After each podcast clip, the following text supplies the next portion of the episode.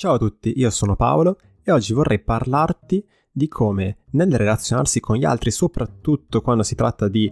un potenziale partner, una persona che in qualche modo ha suscitato il tuo interesse, i presupposti che le persone utilizzano nel rapportarsi a questa persona sono spesso errati. Mi capita infatti di conoscere persone che di fronte a una situazione simile si pongono questa domanda. Che cosa dovrei dire a quella persona lì? E questa domanda parte da presupposti sbagliati. Innanzitutto che esista una qualche formula magica la quale una volta ripetuta farà in modo che il potenziale partner, l'oggetto del nostro interesse, cada in preda a un amore furioso nei nostri confronti. Che esista quindi una strategia, una tattica, magari letta su qualche manuale di cui sono sicuro le librerie saranno piene, la quale una volta messa in atto funzionerà di sicuro. Strategia la quale non tiene conto dell'individualità della persona che abbiamo di fronte, ma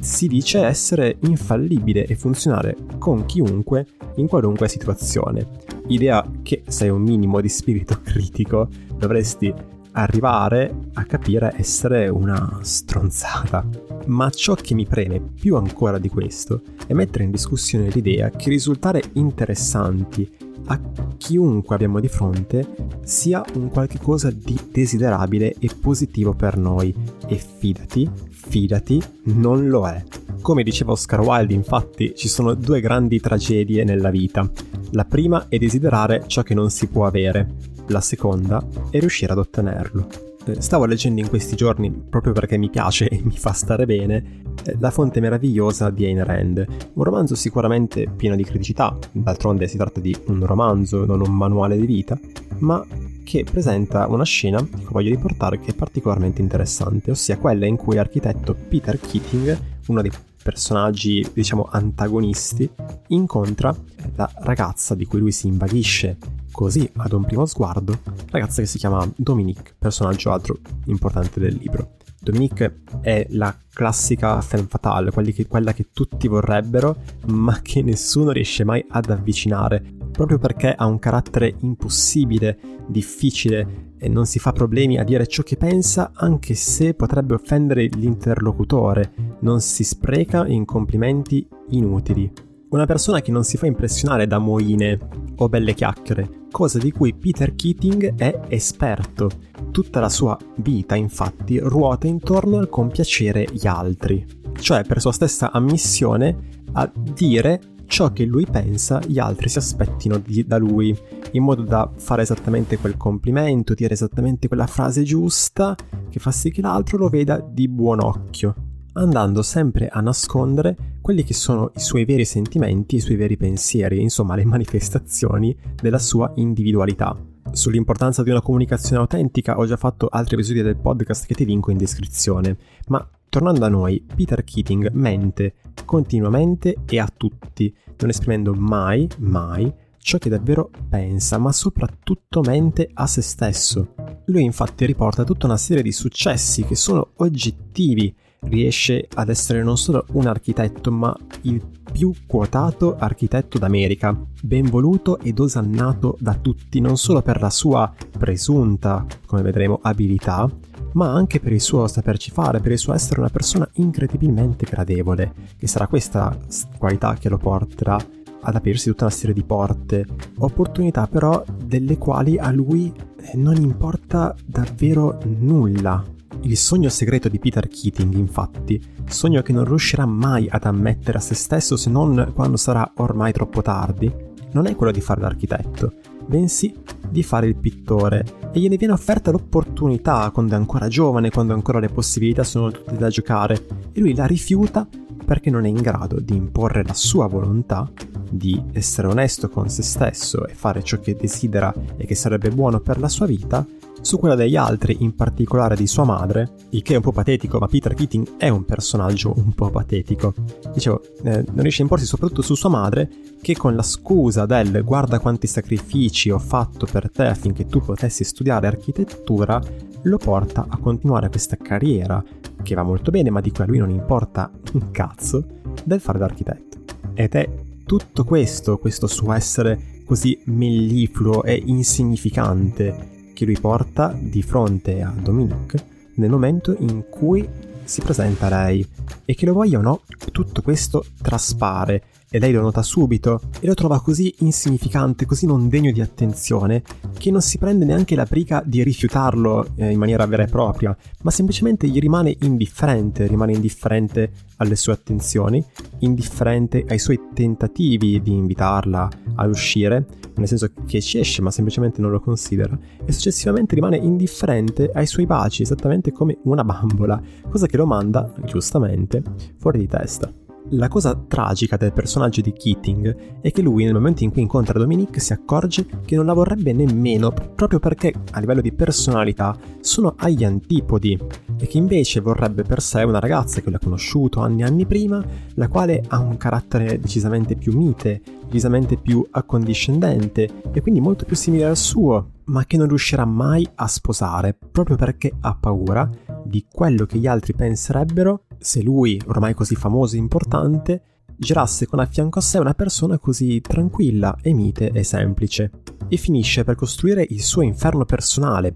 andando infine a sposare Dominique, la persona che lui sapeva fin dal principio non essere adatta a lui, ma quella che tutti volevano, e quindi una persona che gli avrebbe dato un prestigio sociale agli occhi di tutti. Finisce con avere una vita relazionale miserabile ed infine per essere abbandonato da una donna al quale lui era fin dal principio indifferente. La ragazza finirà poi con l'innamorarsi del protagonista, Roark, la cui caratteristica principale, quella che qui ci interessa, è quella di voler essere se stesso e non essere disposto a compromettere le sue idee e i suoi modi di essere per compiacere qualcuno, chiunque questo sia. Roark è un uomo che ha dei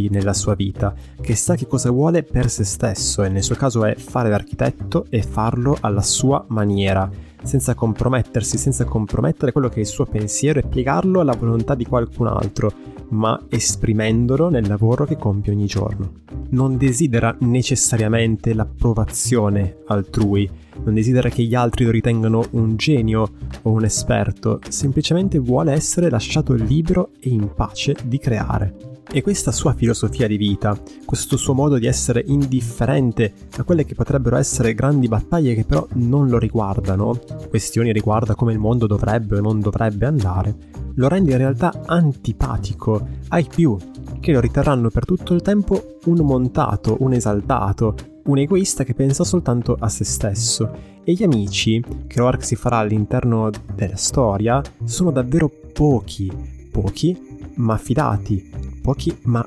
scelti, poche persone che hanno davvero capito chi è lui, chi hanno di fronte e hanno deciso di accettarlo proprio per queste sue qualità, per questo suo modo di essere e che gli saranno per questo devoti. Ora, conoscere se stessi a tal punto da arrivare a sviluppare addirittura una sorta di filosofia di vita, cioè aver compreso qual è il modo attraverso il quale io do significato al mondo, aver capito quali sono gli stimoli letterari, filosofici, cinematografici eh, o quant'altro dai quali mi sento attratto e che posso utilizzare eh, come spunti per capire meglio come io vedo il mondo, conoscere se stessi al punto tale da aver compreso quali qualità dell'altro io ammiri, da quali valori io mi senta attratto spontaneamente, di che cosa ho bisogno io da una relazione per poter stare bene e quali sono invece i comportamenti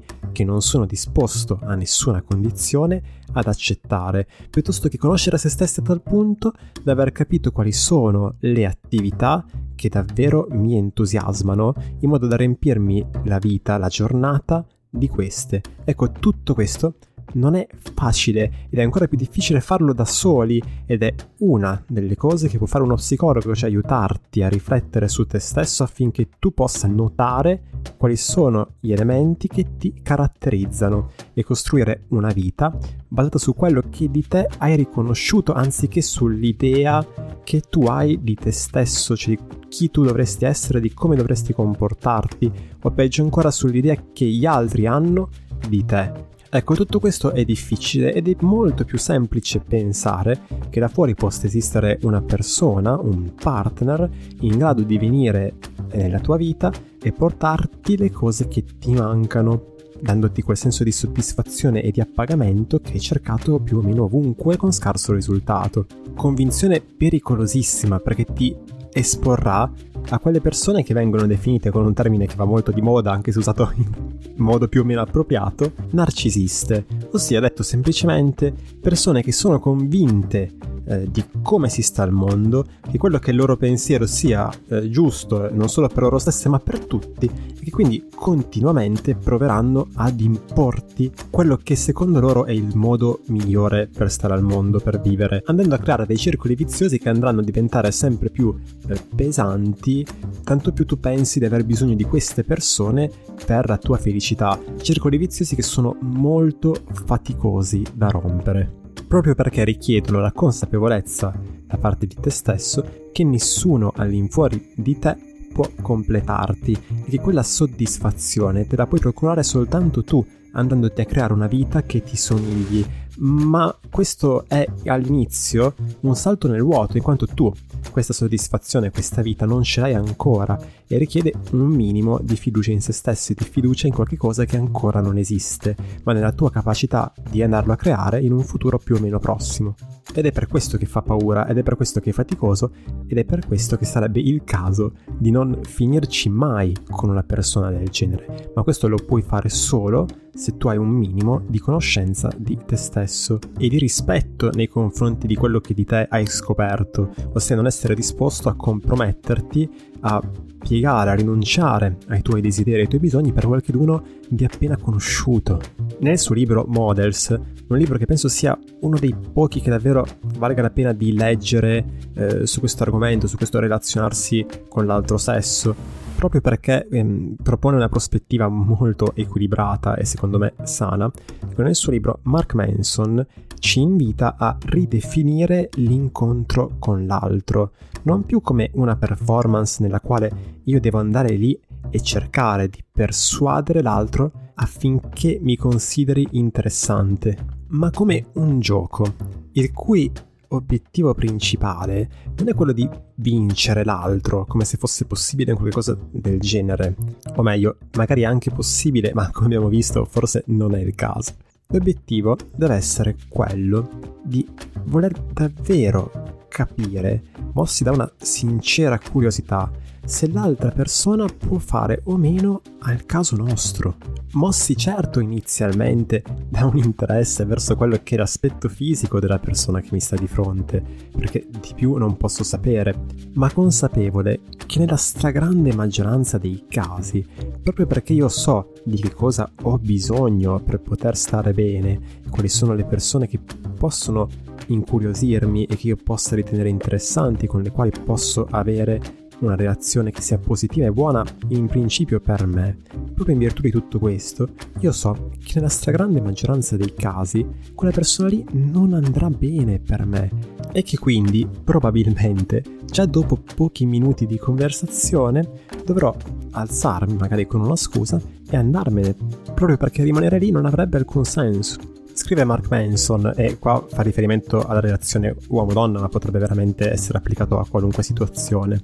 Prova a considerare per un momento che prima di incontrare una donna, invece di preoccuparti se le piacerai o meno, puoi chiederti se lei piacerà a te. Che invece di sentirti nel bisogno di impressionarla, puoi chiederti che cosa farà lei per impressionare te. Che invece di sederti in silenzio a chiederti cosa potresti dire per fare colpo su di lei, puoi sederti in silenzio e aspettare di vedere cosa dirà lei per fare in modo di piacere a te. Che invece di aspettare che lei ti scriva o che ti chiami, puoi provare a fare qualcos'altro per te stesso mentre lei aspetta la tua chiamata. Che invece di provare a organizzare l'appuntamento perfetto, puoi decidere che una donna che davvero vuole stare con te non ha bisogno dell'appuntamento perfetto. Che invece di cercare un argomento che ti possa piacere, puoi parlare di qualcosa che entusiasma te e vedere se le interessa. Che invece di cercare la sua approvazione, puoi decidere di concederle o meno la tua che invece di agitarti cercando di capire perché lei non vuole stare con te, puoi decidere che ciò significa che probabilmente non vorresti comunque stare con lei. Le grandi capacità comunicative allora diventeranno sostanzialmente due. La prima è l'abilità di comunicare te stesso, quanto di te hai scoperto, in modo che l'altro possa avere fin dal principio una chiara immagine di chi sei tu e decidere di conseguenza di continuare oppure meno la reciproca conoscenza. Questo saperti esprimere ti aprirà, così dice Mark Manson, a un numero molto più elevato di rifiuti, proprio perché non sarai più quella figura camaleontica in grado di adattarsi a qualunque situazione circostanza e di compiacere un po' tutti quanti. Ma invece diventerai una persona che starà sul cazzo a un sacco di gente, ma allo stesso tempo in grado di venire davvero apprezzata da pochi pochi selezionati e trovati a partire da una ricerca più mirata che sarai in grado di fare proprio perché in, conoscendo un minimo te stesso saprai anche quali sono i contesti dove potrai andare non solo per trarre una soddisfazione personale ma anche per incontrare delle persone simili a te che possano farti stare bene e che possano portare un valore autentico alla tua vita. E l'altra capacità comunicativa è l'ascolto proprio perché è nel tuo interesse creare una relazione autentica con la persona che hai di fronte, in modo da poter capire se questa fa o meno al caso tuo. Tutto questo potrebbe apparire come un atteggiamento egoistico, e di fatti lo è, ma è anche avere degli standard, saper mettere dei paletti e permettere solo a chi se lo è meritato di accedere a te, o meglio di accedere a te sempre di più. E questo presuppone che tu abbia una conoscenza buona di te stesso, di che cosa suscita in te ammirazione, di quali sono i tuoi valori e quelli che cerchi nell'altro, di ciò di cui hai bisogno per stare bene e perseguire queste tue ambizioni, questi tuoi desideri con coraggio e con convinzione. Si tratta della ricerca di elementi molto concreti Difficilmente, infatti, starai bene con una persona incredibilmente assertiva, ci tiene ad imporre il suo punto di vista su tutto e su tutti continuamente, se tu invece sei una persona che tende ad andare d'accordo con gli altri, a cui questo piace, oppure difficilmente ti troverai bene con una persona che magari ti dà tanti stimoli, ma dei quali a te non importa eh, nulla, come ad esempio una persona appassionata, che ne so, di cultura pop, ma che però non legge neanche un libro all'anno se non di quegli argomenti lì, e con le quali potresti avere davvero pochi argomenti di conversazione se tu sei un amante della cultura, del sapere e del confronto. Così come, per quanto possa apparire banale, difficilmente ti troverai bene con una persona che è una maniaca delle pulizie e dell'ordine e della settimana programmata e del fare itinerari per le vacanze dettagliati al minimo dettaglio al minuto, mentre tu sei una persona spontanea che segue l'istinto a cui il disordine e l'imprevedibilità non danno fastidio particolare. Ad alcuni questi appariranno come dettagli superficiali, insignificanti e verranno a dirti che ciò che in realtà conta è l'amore. L'amore con la A maiuscola e che quando c'è questo il resto perde di importanza. Ma a questi romantici io rispondo che l'amore, così inteso, non è altro che l'ennesimo idolo e che questo sentimento, così ideologizzato, non fa parte della mia esperienza quotidiana, cioè ciò che vivo ogni giorno nella mia vita. Questa infatti è composta proprio da quelle piccole esperienze che questi liquidano come superficiali e che quindi in realtà sono tutto. Sull'esistenza di un qualcosa d'altro, su un sentimento più elevato e superiore, io ancora devo essere persuaso. Bene ragazzi, questo era l'episodio di oggi. Spero che vi sia piaciuto, nel caso condividetelo, potete condividerlo molto facilmente da Spotify sulle storie di Instagram, questo sarebbe importante per me per quanto possa apparire piccolo, in quanto è un modo migliore che hai per aiutarmi nel mio lavoro non tanto da podcaster quanto da psicologo.